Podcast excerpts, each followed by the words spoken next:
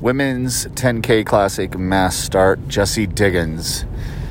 Jessie, a challenging day out there today, but you gave it your all. Yeah, I did. Um, I went as hard as I could um, and really dug deep. Anytime I basically feel my entire lower body going numb, you know, I'm really digging in the well. And uh, yeah, I I gave it what I had today, and I am proud of that. And how did your skis go today? Um, lap one, they were literally perfect, and then it was hard because there was a lot of skidding around the corner because it was super tight with a lot of people. And I think this this wasn't just me, but a lot of people lost a lot of kick because of having to check speed so he didn't crash into anyone.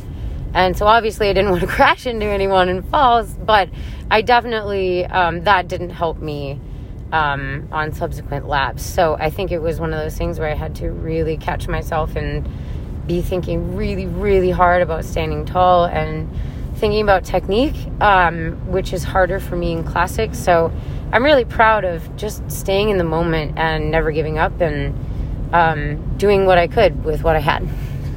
One final day tomorrow with stage six, uh, ending up with the big climb. Uh, you've done this a number of times. Uh, what are your thoughts going into tomorrow's race, and uh, what are you feeling about it?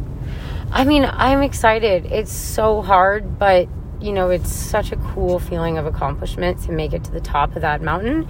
Um, I mean, we saw earlier this year, it's literally, they run alpine races down it. So that's pretty rad. Um, and it's just such a cool feeling to have completed another tour. So um, you can rest assured I will be crossing that finish line with nothing left.